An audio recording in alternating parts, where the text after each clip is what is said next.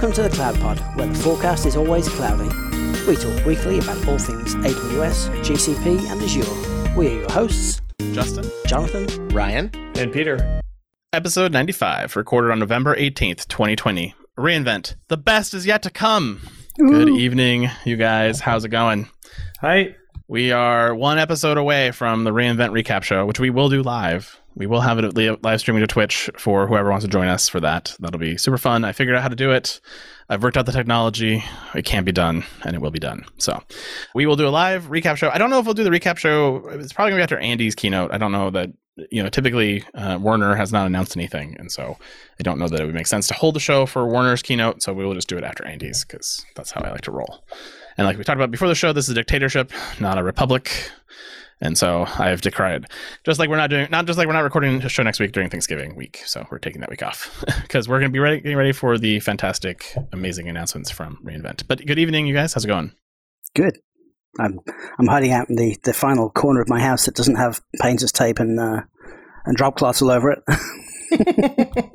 I, uh, I, you know, people were complaining that you had missed a few shows on the uh, the old uh, Slack room, and so I'm sure they'll be happy to hear your docile tones of British oh, yes. accent. Yes, not voice synthesized either. Yes, you didn't paint yourself into a corner, did you? But I did not.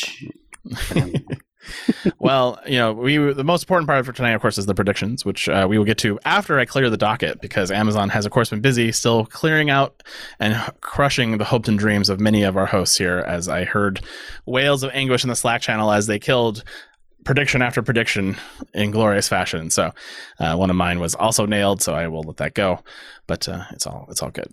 The first one up is Lightsail Containers, which is an easy way to run your containers in the cloud. You can now deploy containers to Lightsail. All you need to do is provide a Docker image for your container, and they automatically containerize it for you and run it. They handle the HTTPS endpoint uh, behind a load balancer automatically for you, and they will handle all of your DNS capabilities as well as handling the replacement of your container when you upload a new one, all automatically. Now, having done all that work in ECS or EKS, I can tell you that's really nice that they do all of that for you because that is about 90% of all DevOps workloads and in the cloud on containers is doing those three tasks, which are all automatically for you for Lightsail containers, making it very, very easy. Mm. You think they could have called it Lightgate or Fastsail or one of those other things? Yeah, maybe. I mean, they could have they could have done a lot of things with it. I don't I don't know. Well, but yeah, so yeah, Lightsail existed I, before, right? Like Lightsail's yeah. a separate thing. Lightsail containers is just an addition to that. Yeah, Lightsail is their very simple hosting option for people who just want I just want a WordPress site, and then you go to Lightsail and you get a thing, and it's very limited and very much like a VPS of olden days. Well, an Elastic Beanstalk, you know, it's a very similar concept. Some people really like the the easy button and the enablement. This one looks like a really easy button, though. One that like we would use. Well, it's Kubernetes basically, or the promise of Kubernetes to the business. You know, when you're setting it up, like the developers just come come with a container, the ops team runs it. No more ops. Bye bye. Yeah, and you get a bunch of free data with Lightsail too. I think it's like five terabytes a month. It's pretty cool. Mm-hmm. Wow. Yeah, it's, it's they're very attractive services, you know, in general, what they offer to you. And I know people who've done it mostly because they're in the OG AWS Slack room saying, I'm in Lightsail and I want to do this thing I can't do. And it's like, oh, well, it's time to graduate from Lightsail. uh, which is a service. Yeah. yep. It's like, I'm super happy you found that. But uh, yeah, you're going to need to know. Move move along. Move along, my good friends. The containers uh, do run a little bit, you know, they're, they're a little bit more expensive than what I would expect them to be, uh, considering what they are. So, like a nano container, which is uh, 0.25% of a CPU, and 512 megabytes of RAM is $7. Now, a 512 megabit memory server with one core processor and 20 gigs of SSD disk and one terabyte of transfer is $3.50. That's incredible, by the way. so, it is kind of crazy. And then the, you can go all the way up to a $160 container, which is an extra large, uh, four vCPUs and RAM of eight gigabytes of memory. And again, if you are using these services and they are valuable to you, uh, this is the easy button. But I will tell you that you can get spot instances for those workloads for a lot less money, but the more heavy lifting involved. Yeah, but it includes a load balancer too. It does. It does. I agree it, it has benefits and distractions. You probably find out that if you actually calculated the charge of every single thing that they're giving you here, it'll be exactly the same as it'll cost you on EC2. And a fully, I mean, also a full CD pipeline. Mm. Yeah. I mean, I think it does cost just a slight premium over uh, EC2, if I remember right. Last time I ever ran that comparison, but it has had some price cuts, so maybe actually a little bit less now. I'm not sure, but yeah, load balancer costs you eighteen dollars. So with this uh, container thing, you don't have to get you get a load balancer already. So I don't know. It might, yeah, it might be a good savings. And you know, a lot of that is just you know offering this as a service to compete directly with Google makes a lot of sense as well. Like you don't have to, you can't be as easily enticed to another cloud provider if you're already an Amazon customer. Yeah, definitely. Uh, it's not for me. It's a product not for me. I just I, I can admit that it's not my product. It's not something I'm interested in. But somebody out there is very excited. It's like the cloud version of candy flavored tobacco. Yeah, exactly. Someone's happy about that product. well, announcing the new AWS Glue Data Brew product, AWS knows that running your analytics, building reports, and applying machine learning and making sure the data has good hygiene is a ton of work and typically is one of the big killers of most data analytics projects. And so they're giving you a new tool with the Data Brew product, which helps you address this amount of work, the visual data preparation tool that helps you clean and normalize data up to 80% faster so you can focus more on the business value of your data. It's a visual interface that connects your data stored in S3, Redshift, RDS, and any JDBC accessible data store or data indexed by AWS Glue Data Catalog. Uh, once the data is ready to take advantage of things like SageMaker, Redshift, Athena, QuickSight, or Tableau, uh, which actually was mentioned in the press release, which I thought was a little strange, considering they don't typically mention their competitors. But Data Brew uh, has a couple of pricing models to it. The first one is the interactive session, which is a 30 minute session uh, for you to go and actually explore your data. That costs you a dollar. And the first 40 sessions are free for the first time users of Data Brew. And then the jobs that you invoke to actually do the data cleanup are cost you uh, 48 cents per Data Brew node hour. And of course, your S3, RDS, Redshift costs also are factored into that as well. It's really cool. I wish I'd had this many, many times in the past, thinking about cleaning up, uh, you know, network scanning data or Qualys data or any kind of those are the crappy report things you've had me working on for the past four years. but you love Python so much, Jonathan. I do, I do. But this, this, this is so much nicer. You just, I mean, you build it manually, clicky, clicky, and then you can run it automatically for every next data set that comes in. So it's really kind of like it's the no code for the for the BI people to build their transform pipelines. It's it's really neat. Yeah, it, I mean, this is something you know, working with internal BI teams and and other teams who are trying to do reporting data. Like it always seems this huge compromise of just trying to do transformations on data that isn't what you want. And my solution is, you know, regenerate the data, but they don't want to do that or they don't they're not in control of the source. And so this is a good compromise, you know, where they don't have to necessarily communicate what transformations they need in, in a technical format. They can just create it via UI, move forward from there. It's cool. I can admit I will probably use this just because you know sheer laziness with some of the data. Like I'd love to run this and be like, oh, okay, you know, this is a much better schema than I would have defined on my own. Yeah, I mean, think, thinking about things like CloudTrail, we could start using this to enrich our CloudTrail logs with context for project names and uh, account names and things, owners. I will definitely use it. I can tell you that for sure. but maybe I, maybe I won't have to ask you for all those uh, all those reports now, Jonathan. That's the self serve. a little self serve. you can hope. You can hope. That's the the key part of it. Well, good. Let's move on to our next story here. We have a post quantum world ahead, folks. This is the second release of features from Amazon to help you avoid the inevitable situation where your data is unencrypted by all of the amazing quantum computing that is definitely somewhere on the horizon, somewhere, I guess or not at all. I'm not sure. But uh, AWS KMS will now support three new hybrid post quantum key exchange algorithms for the TLS 1.2 encryption protocol that you, is used when connecting to AWS KMS API endpoints. These new hybrid post quantum algorithms combine the proven security of classical key exchange with the potential quantum safe properties of new post quantum key exchanges. And the fastest of these only adds 0.3 milliseconds of overhead compared to the classic TLS handshake.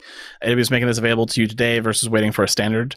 So you can start actually testing this and seeing what the impact will be on your computer application. Of course, that means that you assume that quantum is tomorrow because this is a priority for your roadmap. But I, I don't know who that person is, but I'm sure there's someone out there. Yeah, I'm just happy that it appears that the uh, defense is ahead of the offense here. So happy to check the box when it's time. At least that's what you think. Pretty sure. The next feature is a killer for our prediction lists here. Uh, with the AWS Network Firewall, a new managed firewall service in VPC. AWS has heard from customers like you that they want to scale network security across all their resources in their workload, regardless of which AWS service they used. And they would also want customized protections to secure their unique workloads or to comply with government mandates. These customers need to do things like URL filtering on outbound flows, pattern matching on packet data beyond IP port and protocol, and the ability to alert on specific vulnerabilities for protocols beyond HTTPS.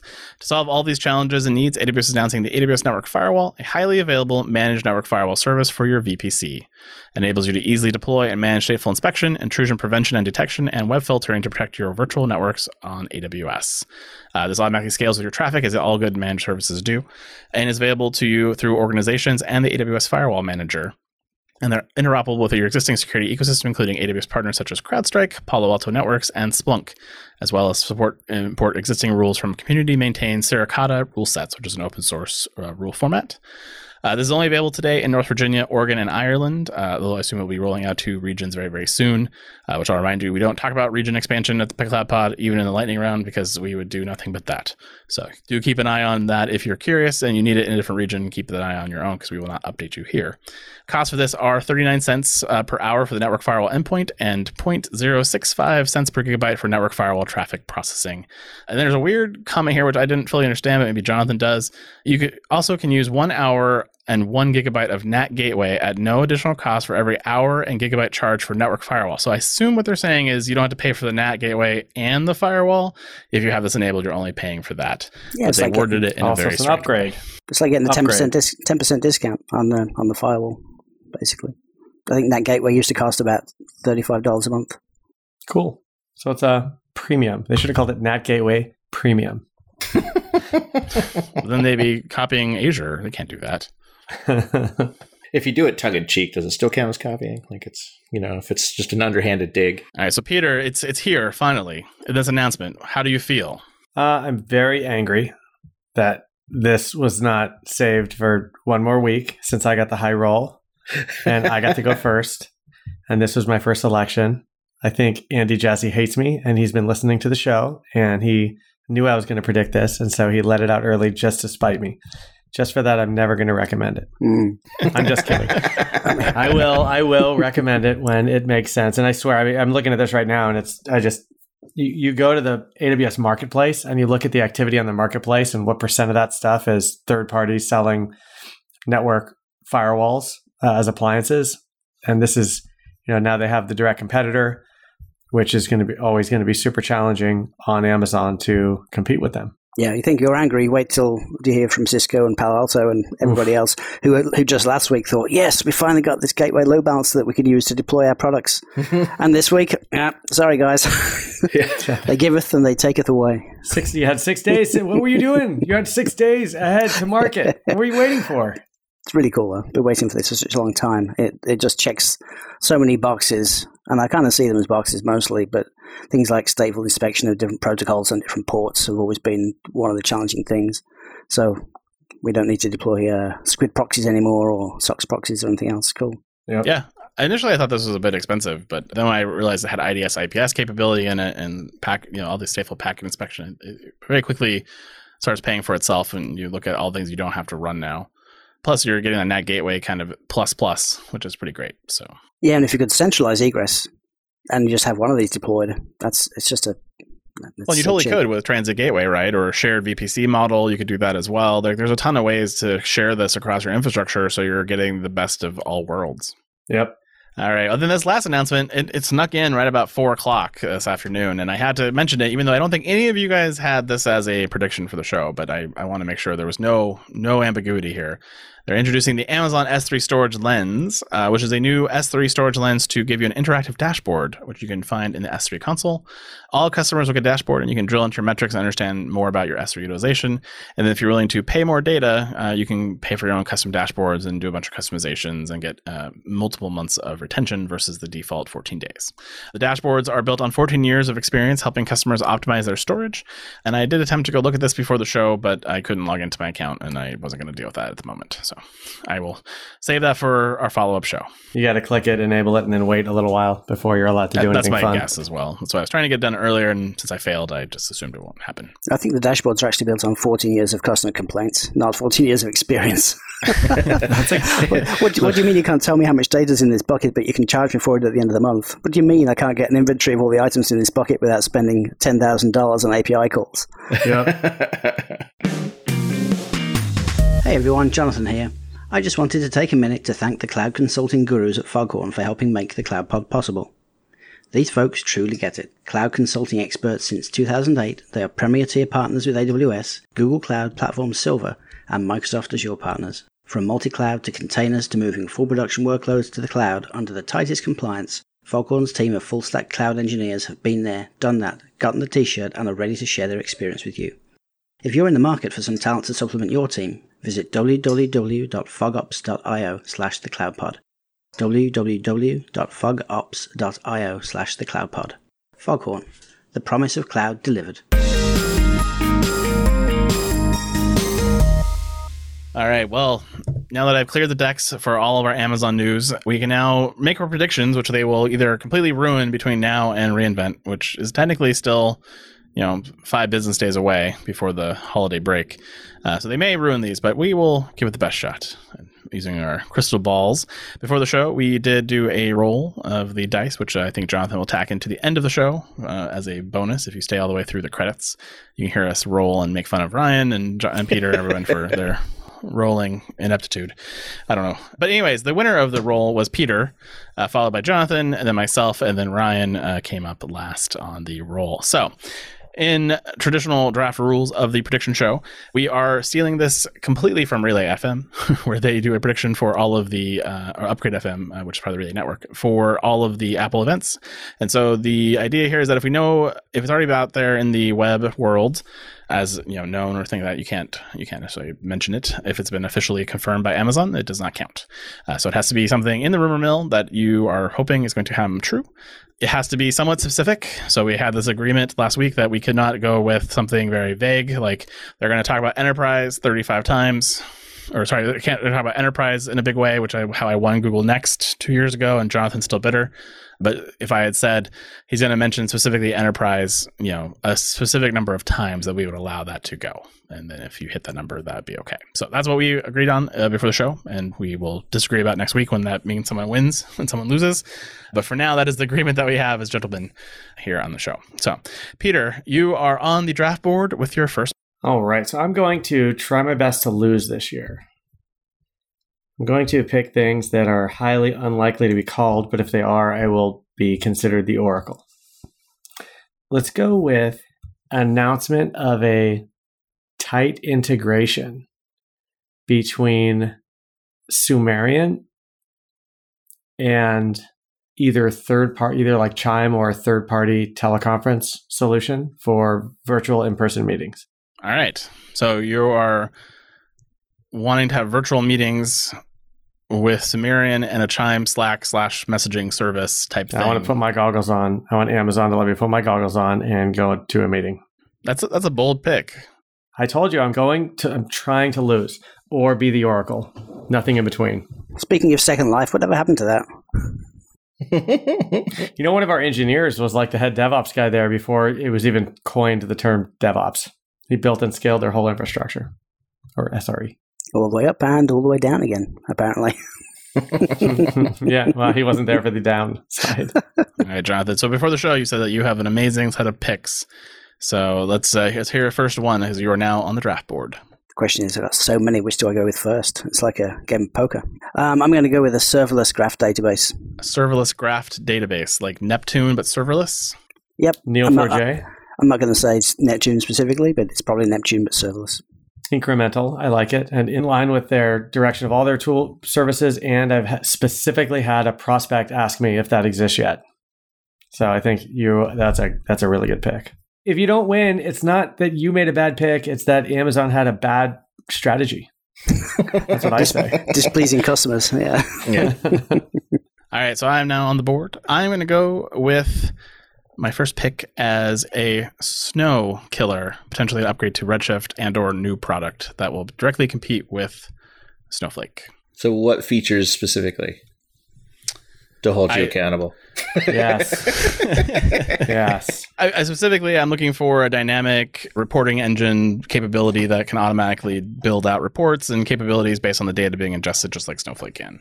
Awesome. Ryan. And Ryan, that puts you on the board. So I think they're going to follow in the footsteps of Google and Azure and announce a control plane for managing Kubernetes clusters that are both on prem and EKS. Anthos, basically direct competitor to Anthos without the $10,000 minimum fee. that- We'll see. Yeah, I don't know. I'm not making any predictions on that. Come uh, on, come that- Go on a lamb. All right. Well, that puts you back on the board, Peter, for your second pick. I'm going to go with a major upgrade to CloudWatch logs plus GuardDuty plus Firehose plus all the crap CloudWatch events that currently Amazon says is a SIEM and say that they come out with a legit SIEM product with and for it to count it's either got to have its own name or they have to have done something to GuardDuty to where you don't have to have all those other components and there's a, a UI in front of it. So a legit competitor to Splunk. Got it. So on top it manages Elasticsearch. incidents, not just gives you a list of events. Yes, absolutely. Not just API, not just CloudWatch events, not just CloudTrail logs, but instance based aggregation as well. So integrating CloudWatch logs with the GuardDuty type features, but it might just be its own product. I don't know. But I want I'm, I'm predicting that Splunk will not be happy. Yep, that's nice. Yeah. That's a great choice. All right, Jonathan, that puts you up for your number two. I think one of the, the biggest complaints I've heard and the number of outages that are caused by EC2 maintenance events where, oops, the server went down, oops, we had to reboot it. And product teams don't build that kind of monitoring into their products. And so things just disappear and come back again. And it's, it's always a bit of an unknown. So I think that there will be live migration of some instance types between EC2 hosts so that maintenance events don't cause the damage they do today. This is one of those questions I always had of like, I always felt like they sort of had live migrations, they just didn't make it exposed to you. And so they could do that for maintenance events, but you know, you're, you're, it's possible that they would make that available because other other cloud providers are doing it. So I think it's an excellent pick. We will see. But like live migration across availability zones. No, I think within an AZ is reasonable. Okay. Because I kind of felt like they were probably doing that behind the scenes, but between availability zones, for sure, they're not doing. Like we found that out with Harplead when they were literally telling you when RDS instances, if you were in a single availability zone, were going down. I have a reason to think that that, that may be a feature, which may become evident with my last pick. My my second pick is going to be a yeah, I think that Gartner dig on them about their price cuts not being all affecting other customers really bothers them. And so I'm going to go with a major price cut in either bandwidth or a major EC2 class, C, M, or R. So what's a major price cut? 10% plus 20%? I'd say over over 10%, yes. I think that's fair. Okay. I was thinking it would be Fargate, honestly, because if they've enabled Fargate for Lightsail, then they're probably bringing down the, the price of Fargate to Well, they already match. did that huge They price already- cut for Fargate. Yeah. Yeah. they cut it in half. All right, Ryan, that puts you on the board for your second pick. I think that with the plays and observability in space, I think they're going to make a big move into tracing and visualization of application tracing across the board. So I think they're going to be, I don't know exactly what it's going to look like, but it's going to be some sort of announcement in the observability space that's powered by, you know, AI and machine learning, because of course everything has to be. That's a good guess. I also had that on my list as a potential, mostly based on some of that open telemetry stuff we talked about a couple weeks ago. I thought maybe that was leading into some managed service. So I think that's a great, great, great guess. I hope that it doesn't, whatever they announce doesn't go after Honeycomb though, because I think that's a good company and good product. I like to see them succeed. All right, Peter, that puts you back on the board at your third pick, third and final. Awesome. First, I do want to give credit for my ARVR pick to one of our engineers, Stuart Goings, who thought that was an interesting thing. And I'm going to give credit to Caleb Hyde for my next pick, which I think I understood. If you don't Uh, understand it, I don't know if you can have as your pick. So, Uh, the- you just got to be able to defend it. So I don't know. Yeah. a robotics SDK similar to Ground Station, but for robotics. don't So- they have a robotics SDK? I don't know. Does sound vaguely familiar. going to the internet. So RoboMaker does simulation, cloud extensions, fleet management, and development environment. So yes, I would say that is not an SDK. So I will let it go. Robot SDK for tight integrations. Jonathan, your third and final pick after much, you know, much uh, hype. I think there will be a fairly detailed discussion about the use of IoT in the COVID response for Amazon and Amazon Web Services. So, like as a feature of the talk, they'll be talking about how Amazon is using IoT internally. And, and so for for COVID, I get it. Yep, that makes yep. sense. I think they spent a lot of money. I think it must have gone somewhere, and I'm pretty sure they would have had things like thermal imaging cameras on um, entrance ways and that kind of thing. I think they'll mention that because IoT is very important to them right now. All right, good. That's awesome. So my third pick is a wish list. I don't think this is going to happen, but I want it to happen, so I'm going to make it my third pick. I think they're going to announce their own version of a Cloud Shell. Oh, fun! Which would be an online version of a terminal that I can run CLI commands uh, and AWS commands in the cloud, authenticated with IAM, all natively in the console. That's what I'm looking for. Yeah, that should be there already. That's a great pick. Gotta, That's you a no-brainer. what are they going to call it? Web console? I don't know. Something. And then if they if they deploy that and it, you know and commands can be restricted or at least uh, IAM permissions can be restricted, that that'll save me from a predicted six to eight weeks of development time because I'm going to make my own. yeah. that's it. That's my third pick. I feel I want it so badly. I don't know if they'll do it, but I, you know, I, I think there's been a lot enough hype about Cloud Shell and how awesome it is on both Azure and GCP that I could see them maybe going, okay, we want that too. So we'll see. But I, I sort of feel like that may be why Colm has gone to the IAM team. I feel like that's something that may not be this year. Maybe next year. We'll see. Ryan, your third and final pick. Stance one is very similar to Jonathan's, but not quite. So I'm, I'm wondering if I should capitalize. So I'm going to also go with, I'll do a COVID response as well. I think that they're going to highlight the adoption rate of cloud computing in response to, to pandemic and how they were able to enable their customers to, you know, stay in business. So how they didn't fall over like Azure. to separate these from Jonathan's and yours. So Jonathan's is more about how they're using their technologies for their response to COVID in the warehouses and the shipping, manufacturing, logistics pipeline. Ryan's is how Amazon's a huge enabler of COVID response and adoption of cloud computing in general. That makes so everyone had to get stuff. You had to scale up to meet new demand because everyone's working at home and yep, everyone's yep, doing more exactly. cloud computing, and Amazon didn't fall over. It makes sense to me. I, I I can accept that as a I like that. reasonable differ- differentiation between your two picks. Otherwise, you have to call shenanigans, as we do.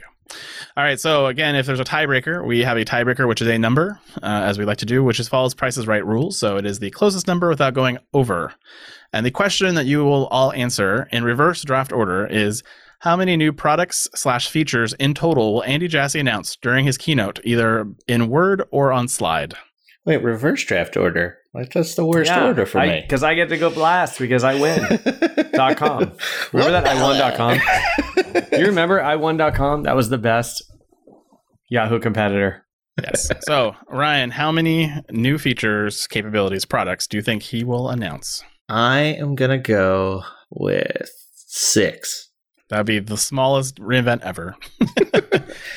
Is this, is this just the first keynote though, right? Yeah. Yes, but it, we've seen in, in the last few years, Werner does not announce anything. So I So suspect it's just what he announces on stage. Like, I'll I'll have to go back and look at 2019. I didn't feel like it was a large number. it's a larger number than you realize. I think. I am going to go with twenty three. Wow. Apparently six is low. Yeah, but Jonathan 29. and Peter. Seven. Seven. It's the, it's the version of one, right? It's it's it's like it's like Uh, kind of the or version of seven one. or thirty, right? It's yeah in there. No, not thirty because it's without going over, right? Well, if it's if it's anything over thirty, like Oh, anything see. over thirty, you'd win. Yeah. Or we could have said 24 and he could have got everything between your 7 and your 6. And, yeah. So uh, basically, now Ryan has to hit it on the nose. Right. And, and Sorry, Peter and Peter can, has now has between seven and twenty three, which is a pretty good range. Hey, Those hey, rolls Ryan, are you get, important. Ryan, you'll get the consolation. You'll I'll cheat and give you the automatic win tonight. And uh, don't tell anyone. Don't tell anyone. But I'm going to automatically give you the win in lightning round as a as a consolation prize. But don't tell Excellent. anyone. Okay, I'll, I'll keep Do, it. do we have any, um, like, uh, almost made it? Or T Yes, list? I have I have a bunch of honorable mentions because I wasn't sure what you guys were going to come out here with. I had kind of a vague one, but I was going to go with it, and uh, it's sort of a difficult one for me to choose because I, I have some NDA information I can't talk about. But I was going to say AWS will launch four hybrid solutions, which allow them to manage something on AWS, Azure, GCP, or on premises. and I know one for sure, so it's sort of weird. And then the next one I had was uh, Unified Telemetry X-Ray Insights console and capability, which was sort of kind of feeding off the idea they've they keep creating these like very common consoles. So that was kind of my next one. And then I had uh, a Lambda will be supported on either Outpost or on premise. Ooh, I like that. Oh yeah. And then my next one was uh, an alternative to Envoy, maybe Linkerd. You know, they already have an alternative container solution with ECS. Maybe they try to double down on that by saying we're going to partner with Linkerd and some of these other kind of very popular but not the number ones, and say this is the right platform to run those on. I thought may be kind of interesting. Certainly helped Linkerd too. And then I had a CloudWatch revamp uh, or a managed Prometheus offering. And then my last honorable mention was the house band will be layered off in favor of the Chartbuster winners being the intro songs to all of Andy Jassy's sections.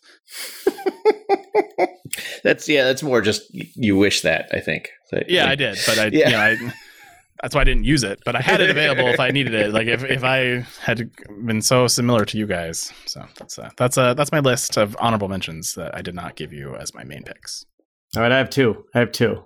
One I found on some of the forums asking for features, and I haven't had this issue myself, but I thought it was kind of interesting. Would be to enable uh, S3 or EFS with uh, content addressable storage offering. You can read about it. But like basically you write once and then you don't edit. So anytime you want a new thing, you just write a new edit or delete. So you always know that the version based on the hash, like the object is based on the hash, and you know that that is always the same version. It's never changed. Don't you kind of have that with versioning and IAM policies? Because you, you, can kind of do worm drives on. You can do yeah. it, right? You can do it, but versioning, then the, the current version is changing, but then you'd have to go reference the older version. So I, that's why I didn't pick it as one of my main ones. I didn't even know. Like you said, you can you can rig this today, so you can have this functionality. But like an actual service, that's just that just returns the hash, and you know it's out. It never changes. Yeah, it'd be cool if you could declare the version number, and then you could reference you, that way. You know what the version number is, and then reference it by the version number. That'd be kind of neat. I can see there, there's some use cases there. I'm sure you can do that with HTTP. You just put query version equals and then the hash, and it gives you that version but only if you know know the version. And then my second one, this one I'm I'm going outside of my technical expertise and I'm moving into my standard human interactions and I want to predict that one of the people that show up on stage live for the keynote will trip and fall. Okay. That's like not, that would not make a pick because we don't know if there will be a stage. oh, you're right. but, it might not be a stage. You know, I'm That's hoping that they've one. learned from the other, you know, Satya Nadella, Nadella in front of his library or from, uh, you know, other conferences I've seen where people are just in front of their desks that that is not an effective way. And they take the take the note from the Apple keynotes where they're actually produced and uh, packaged video. But uh, you know, again, Andy said his is live, so I do thought there might will be a stage because I don't know how you do a live keynote from your house. How about Jonathan? Did you have any honorable mentions? I do. I think that the natural progression from the confidential computing, you know, Nitro Enclaves type service will be things like replacement for hardware key management systems. You can now prove that the, the, the key manager is invulnerable to penetration from outside. You can't get the keys out because it's all encrypted. I think it will significantly reduce the cost of key management in the cloud. Number two, I think that the current gap still in forensics in AWS is to be able to take a snapshot of the running memory from the hypervisor level. You know, if you don't have access to a box because your controls don't permit it, then if there's an intrusion, you have no way of capturing the current state of the memory. The only way to do that's from outside. So I think for some instance types, maybe it's the maybe they start developing these things for Nitro only. You'll be able to take a snapshot of running memory because it's important for security. I think there'll be an update on self driving vehicle technology. And I think they'll announce another 5G partner. Do you have a guess on which one? No, not, not many, Foghorn. There's not I'll many, tell you right now, it's not Foghorn. there's not many left.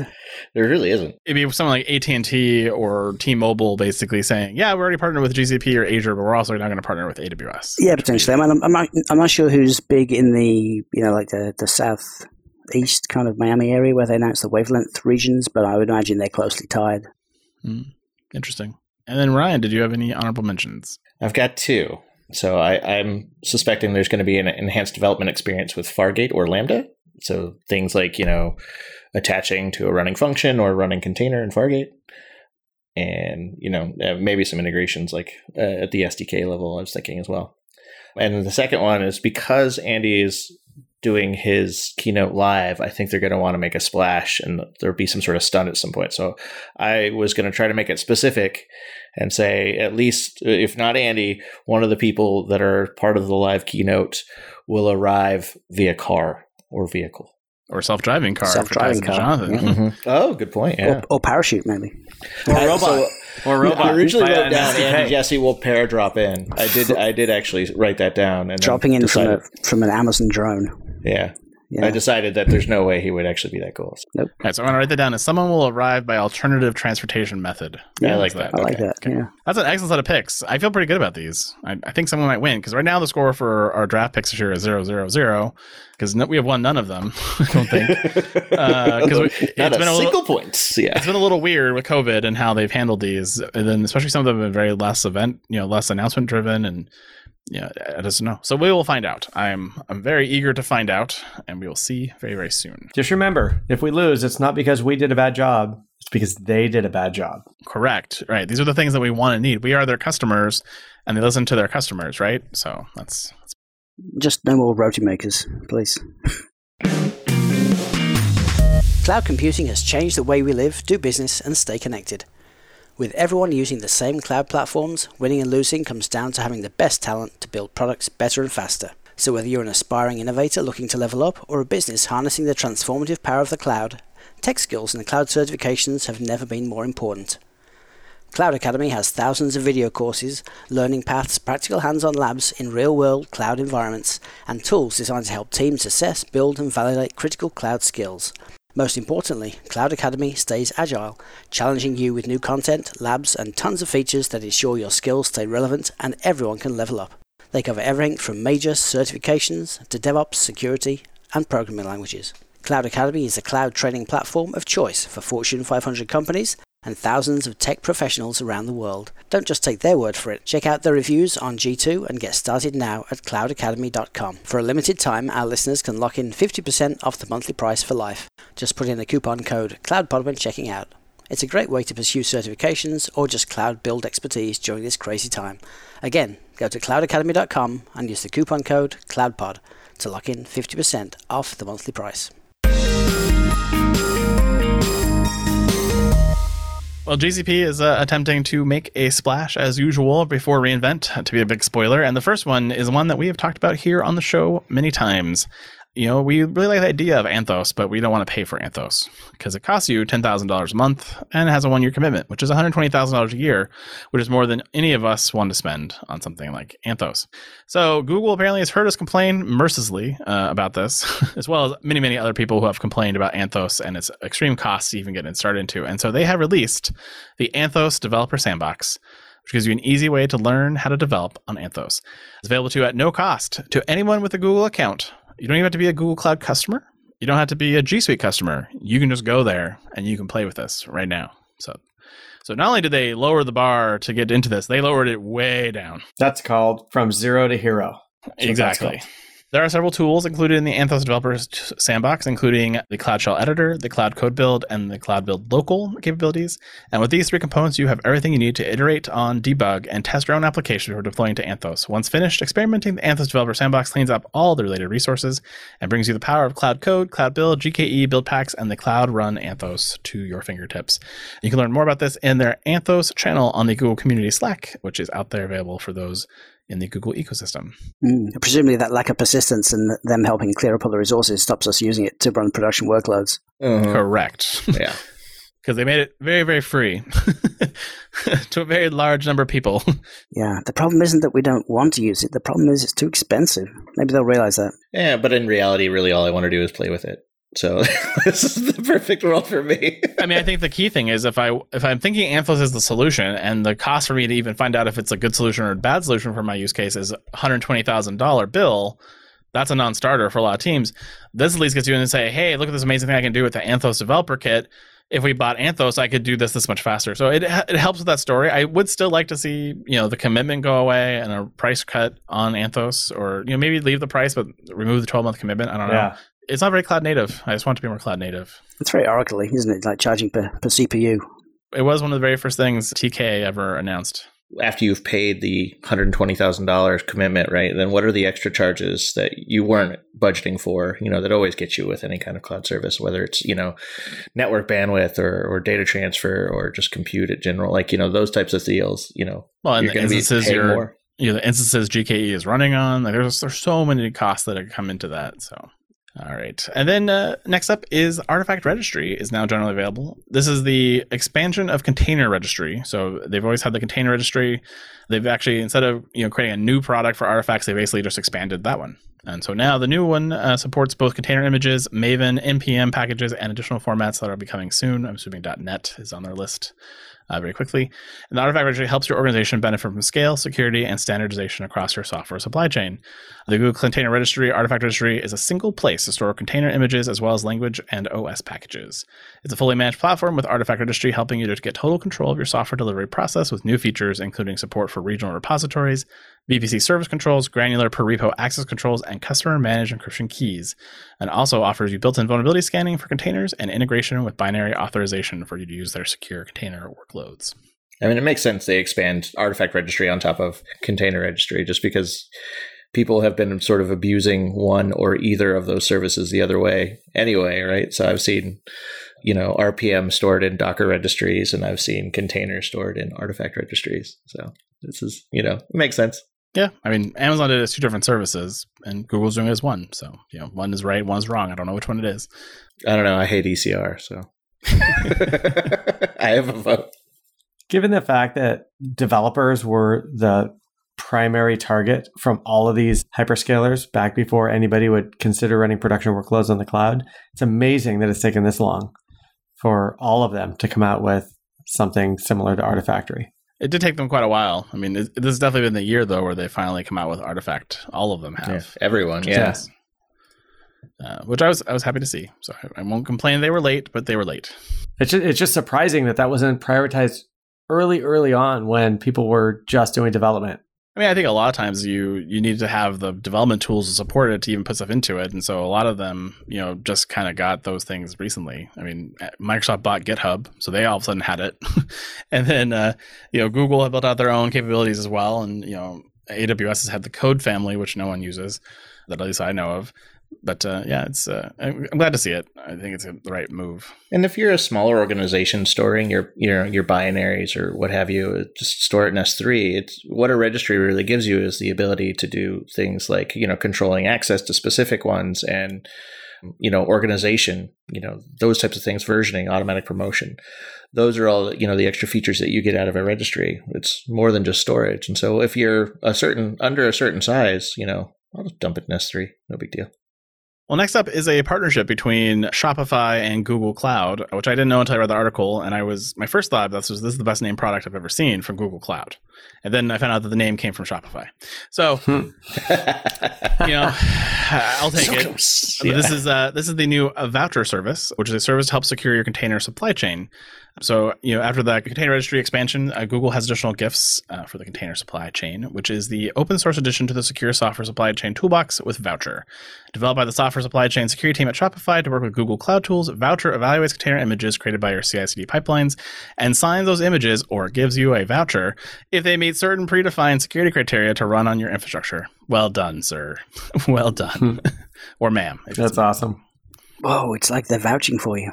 I know I, I'm. Oh, you're secure. Yeah, I have a voucher. I proved it. See, here you go. I get it. I'm thinking Well of it more like a person, right? The voucher who vouches for you. Like, what do you want to be when you grow up? I want to be a voucher. I don't know if that's a is that it's a verb. Like you can vouch for someone, but I don't know that it's a type of person. Like a cobbler. Like a, you know, I, I did want to be a cobbler, but then, you know, Zappos came out, so now I want to be a voucher. I'm kind of curious about how it works actually, because you know any other vouchers you can photocopy or or kind of fake. Well, I mean, their voucher is technically a signed key, so that's a little bit harder to forge. I mean, I think we're going to start seeing a lot more of these types of services as, especially as workloads get more distributed and, and people stop sort of developing in these like high walled gardens. you know, it's oh, it's been a bane of you know security orgs existence. You know, like you can just pull any image from a public Docker registry and just run it in production and or build on top of it? Like, how do you know which one it is? How do you know this is the the same one that you pulled yesterday? So, digital signing is just a way to sort of vouch for all those things. Does it compete with their existing binary authorization? It, it, plugs or? into their binary authorization system, so okay. you can use it to sign your packages and give that signing information to the binary uh, tool. So that's a nice way to do it. They've also announced several other new capabilities in the security space. The first one being the Cloud Armor Adaptive Protection capability, which is a new technology that leverages years of experience using machine learning to solve security challenges plus deep experience protecting our own user properties against layer 7 DDoS attacks. The system can detect high volume application layer DDoS attacks against your web apps and service and dramatically accelerate the time to mitigate. And not only will it just surface the attacks, they'll tell you why it surfaced it and why it thinks it's malicious, which is nice because sometimes I wonder about these tools and I'm like, why do you think that's a bad thing? And with context, it's uh, very easy to figure those things out, which is great. Your customers are ordering too many of your products. We're turning them off. Yeah, great. Thanks for that. I really appreciate it.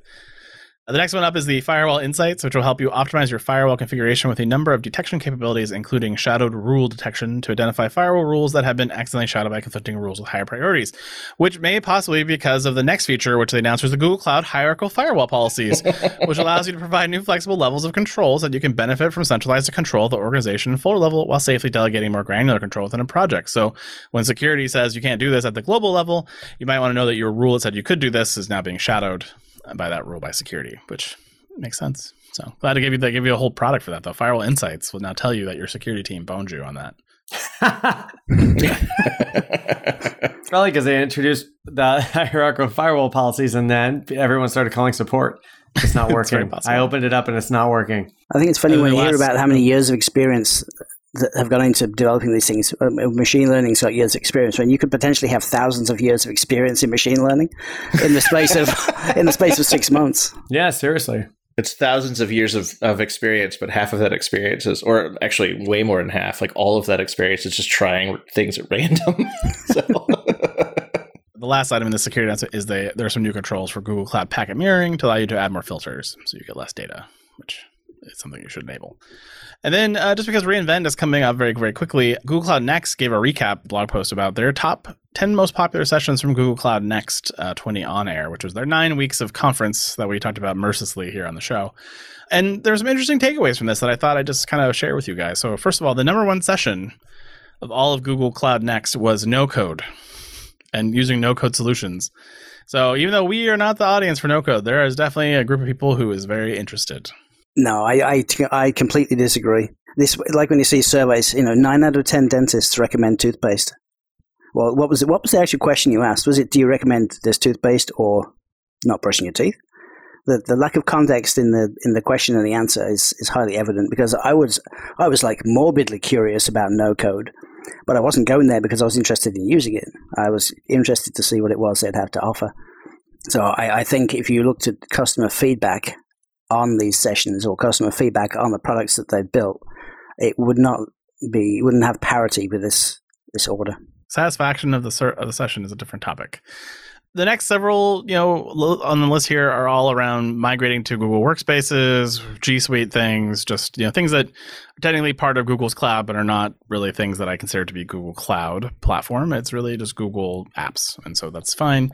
The first GCP story came up, uh, which was Do It Live, Fitbit's zero downtime migration to GCP, which was the fourth most popular topic, which I actually might go check out because I hadn't seen that one, and I'm sort of intrigued. The next up was, of course, several BigQuery items and data warehousing, machine learning stuff.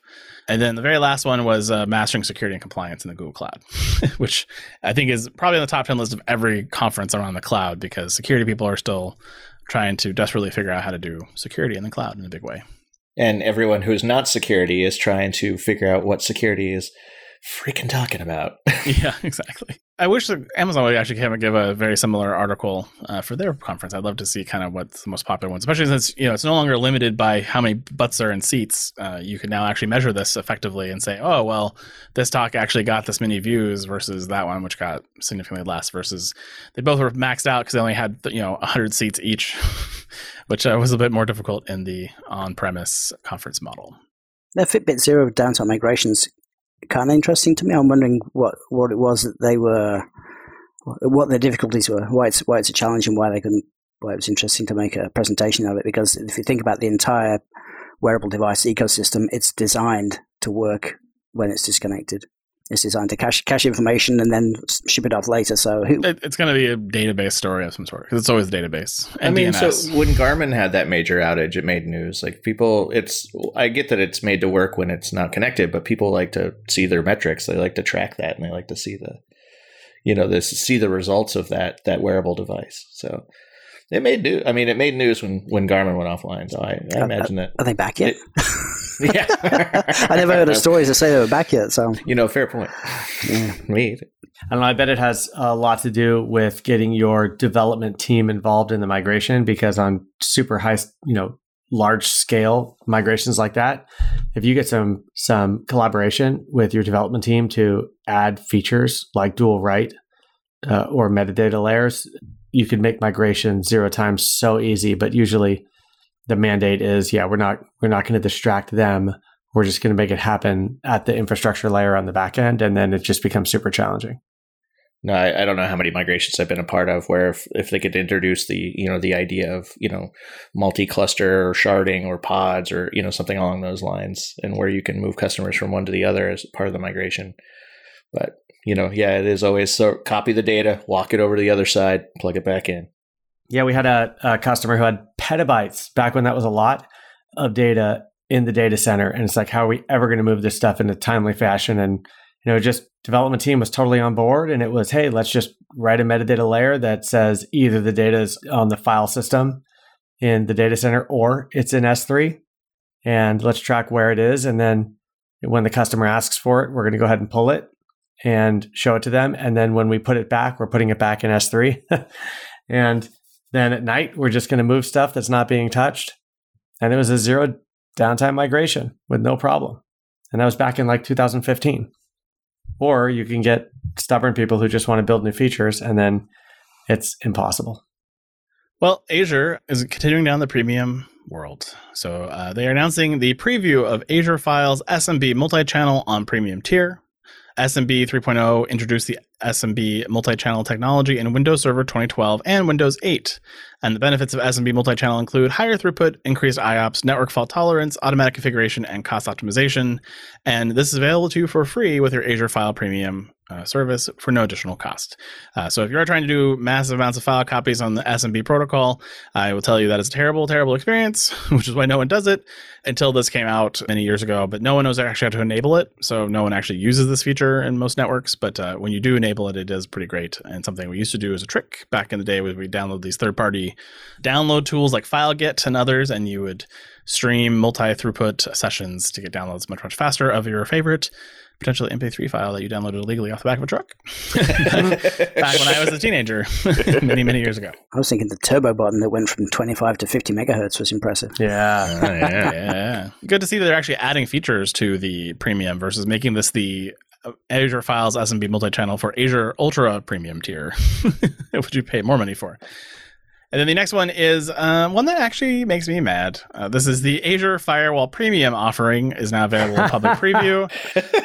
Uh, so you know, with the premium version of the firewall, you get things that are important, sort of like TLS inspection or intrusion detection and prevention system, web categorization, and URL filtering.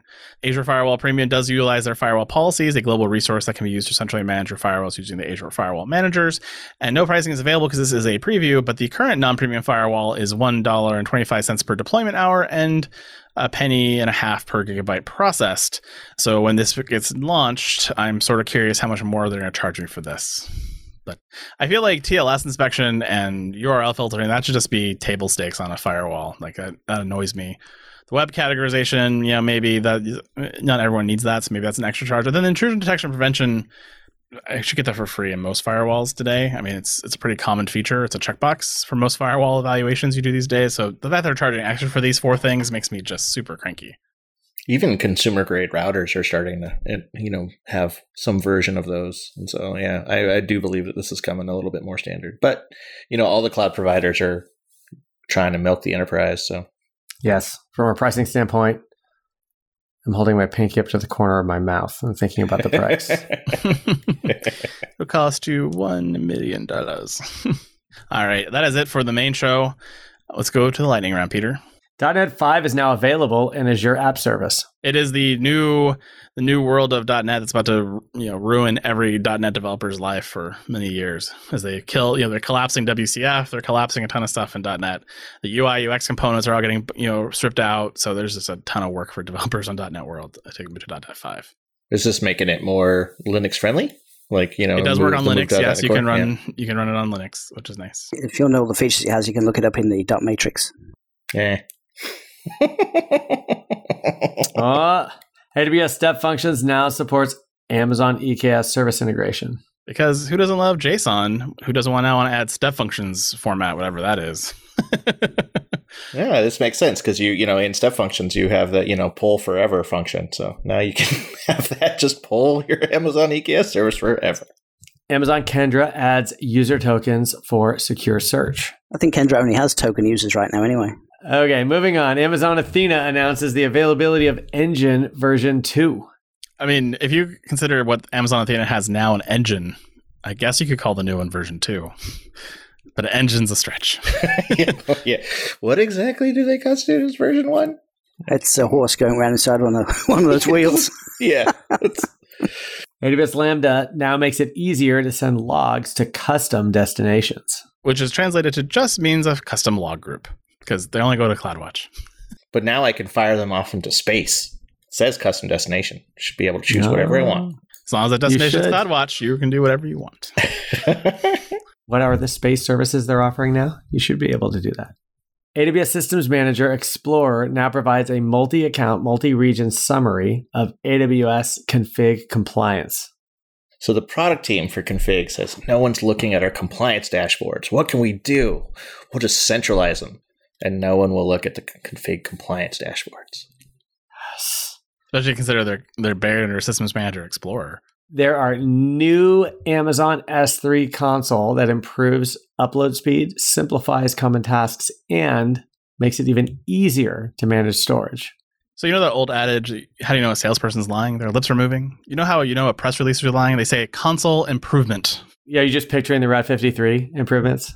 I, so I actually have not seen this new console because someone complained to me about it that that was terrible in the chat room on Slack, and I went to go look at it so I could then complain that Justin does a thing today. But both of the accounts that I use for testing for the CloudPod uh, do not have the new console yet. So, and I I didn't look at the work accounts. So So here's the problem with Amazon's console, right? So there's, you know, the new EC2 console, for instance, uh, I hate it.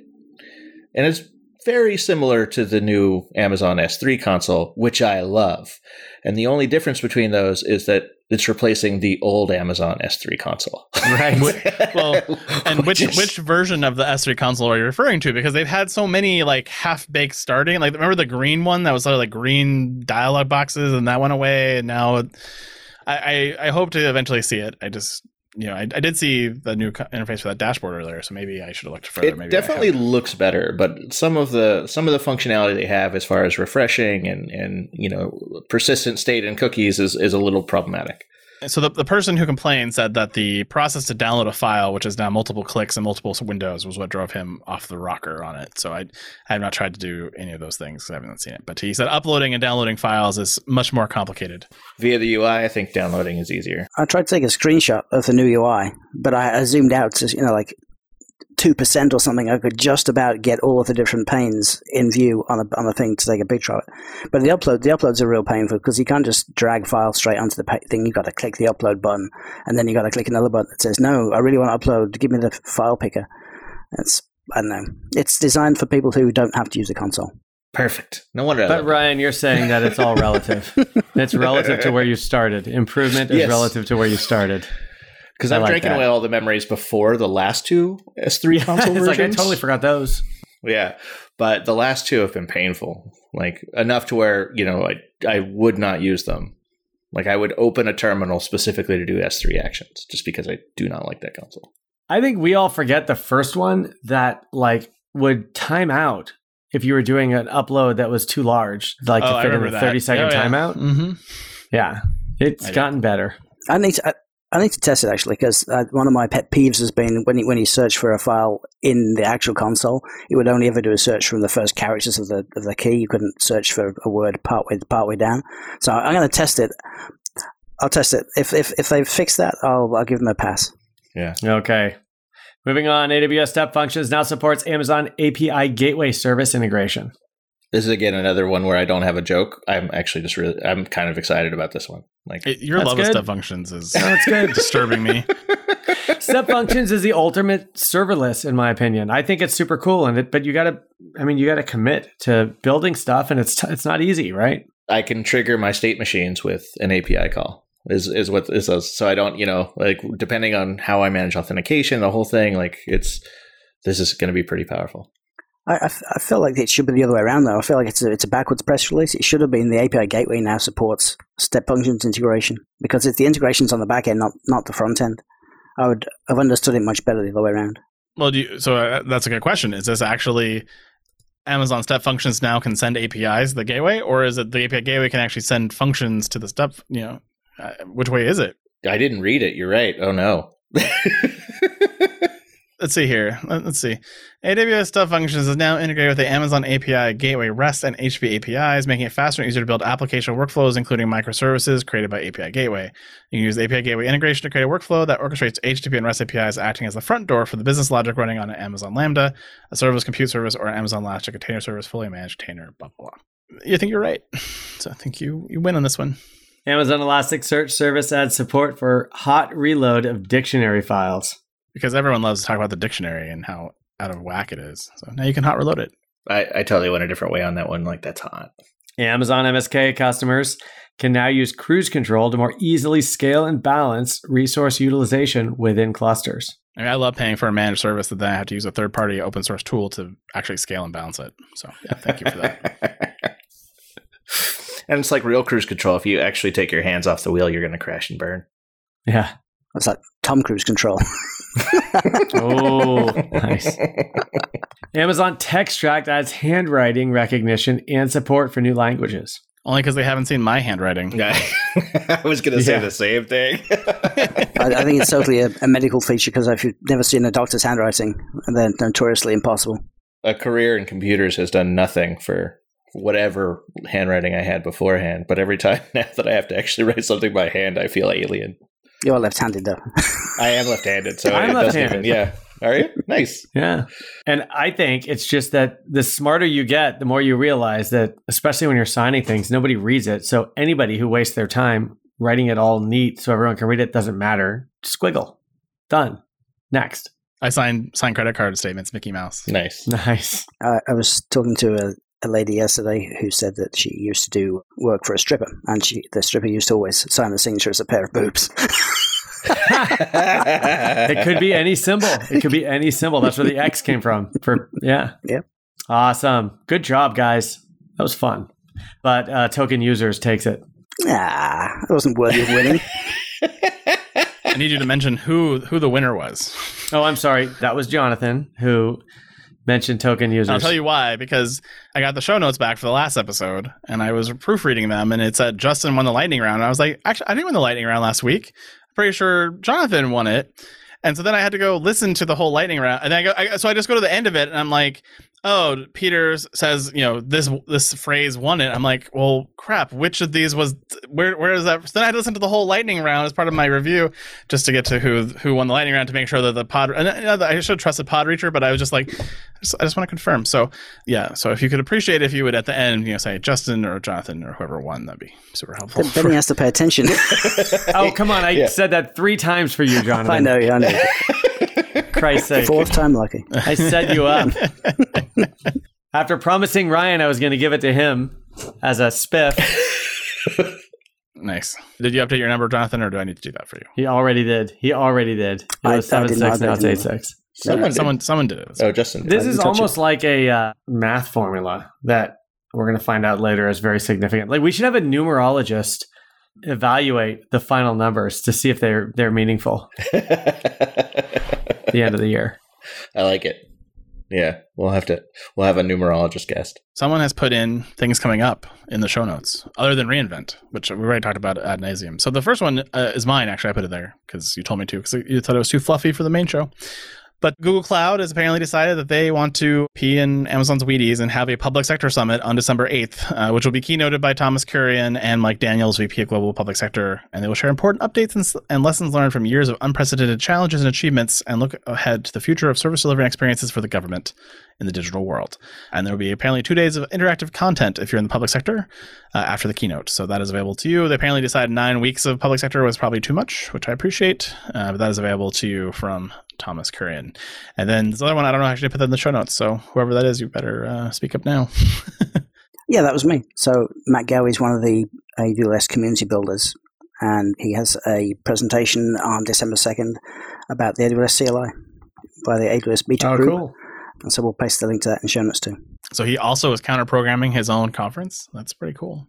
That's uh, really awesome. Well, we definitely look forward to uh, seeing that uh, on the second, or maybe a recording of it because I think I'll be watching the keynote. But uh, yeah, it's good. All right, well, that's it for another fantastic week in cloud. See you after Thanksgiving for our recap show live, live on Twitch. Oh my god, that's going to be great. Can't wait. No, it's going to be awful. I'm going to spend most of it apologizing. I, mean, I, I told you the dinosaur avatar is the way to go. Now, if you don't watch the live show, you will not get all of our flubs and mistakes and all of that stuff. So, I mean, like, you want to tune in. You- You're going to want to tune in because we make a lot of mistakes that Jonathan edits out so nicely for us, our podcast editors, which is really great. So, but uh, yeah, you will learn all the stuff. His swear words will be there. I mean, all the things. So, definitely tune in I'm going to have that. to watch my. Oh, man. No, no we're, I mean, we're- we'd be okay on Twitch it's, actually. it's but- okay for Twitch. yeah. Like we don't. uh, Twitch is fine. It's uh, it's when we go to editing that we need to make sure we remove the swear words for Apple because Got it. explicit content Apple. tags. Yeah, those people who own you know most of the podcast world. So we had to we had to be good to them. All right, guys. We should we'll get an you- exclusive deal with uh, Spotify instead. Uh, I mean, if they're going to, if Let's they're go going to do pay that. me, uh, you know, big money, like 100 they mil? are, uh, yeah, yeah, I'll take yeah. it. If I can get some Gimlet money. yeah, I will take it. yeah. All right, guys. See you next week. Oh, actually, not next week. I'll see you after Thanksgiving. No, two weeks. After after the thing, a couple weeks. Have Later, a guys. good holiday. You too. See you later. Later. Bye, everybody. And that is the Week in Cloud. We'd like to thank our sponsor, Foghorn Consulting. Subscribe on iTunes or wherever you get your podcasts and tweet us your feedback at hashtag thecloudpod. Or join our Slack channel, go to our website, thecloudpod.net for sign up instructions.